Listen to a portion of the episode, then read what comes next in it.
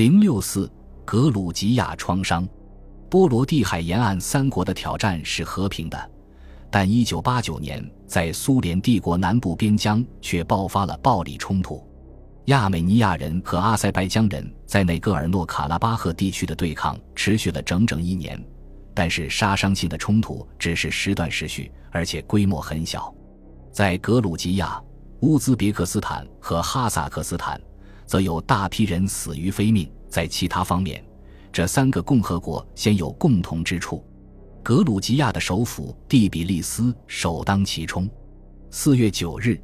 军方野蛮地镇压了一次和平示威，打死或伤残至少十九人。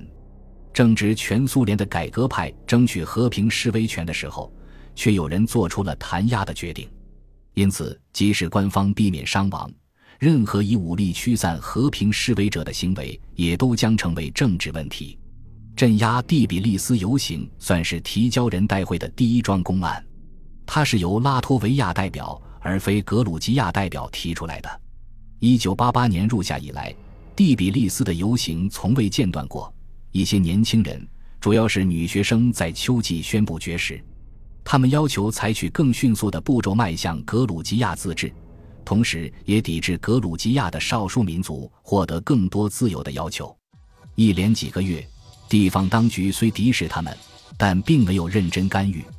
四月八日，星期六。天气温暖，大批人聚集在中央广场上助威。午夜过后，军队挥舞着挖战壕的铁锹和气枪袭击集会群众。目击者描述了他们的野蛮行径：倒在地上的人被打死，毒气直接喷向手无寸铁趴在地上的人们脸上，几十人被送进了医院，许多人中毒。令人不解的是。负责这项行动的军方当局拒绝承认曾用毒气来对付示威群众，他们或否认用过毒气，或者说只是用了催泪瓦斯。但是受害人的症状表明用了大量的有毒气体。格鲁吉亚医生无法鉴别所用的化学物质，故不能对症下药。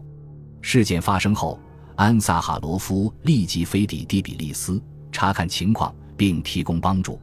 当他和其他人在当地查不出用的是什么气体时，打电话向我求助，问美国医生是否能帮忙。我立即与国务院的苏联处联系，他们又向美国的毒气专家请教，然后分析出哪种毒气会造成所表现的症候，并答应派专家到第比利斯现场咨询。华盛顿对萨哈罗大的请求做出迅速和有益的答复，给我留下了极为深刻的印象。军方以恢复秩序为幌子采取的这种行动，只能被认为是犯罪，而莫斯科当局对此事的处理着实令我吃惊。他们首先做出的反应不是去追查罪犯，而是隐瞒真相。此举未成就栽赃于格鲁吉亚共产党领导人朱姆贝尔帕提亚舍维利身上。屠杀过后不几天，他就被解职了。苏联人民代表大会就这一问题进行了深入讨论。组成了一个调查委员会，要求当局作出解释。戈尔巴乔夫、利加乔夫和其他政治局委员都否认他们事先知道要动用军队。帕提亚舍维利承认是他请求调军队来驱赶示威群众，但是一口咬定地方军队总指挥伊戈尔罗基昂诺夫将军向他保证会和平解决，不会伤害任何人。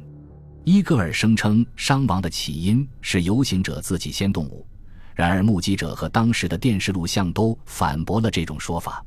现行体制决心保护那些本应对发布动武命令负责的人，这最终成为关键的问题。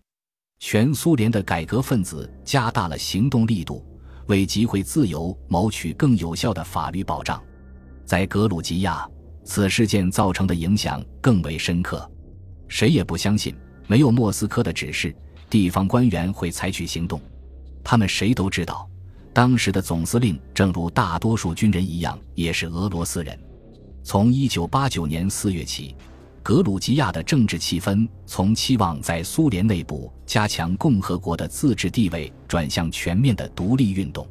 过去，在格鲁吉亚人和俄罗斯人之间总有一些紧张，但是相对于其他民族群体之间的关系来说，还算比较和睦。但现在他们的关系迅速恶化。到秋天，格鲁吉亚似乎与波罗的海在朝同一方向迈进。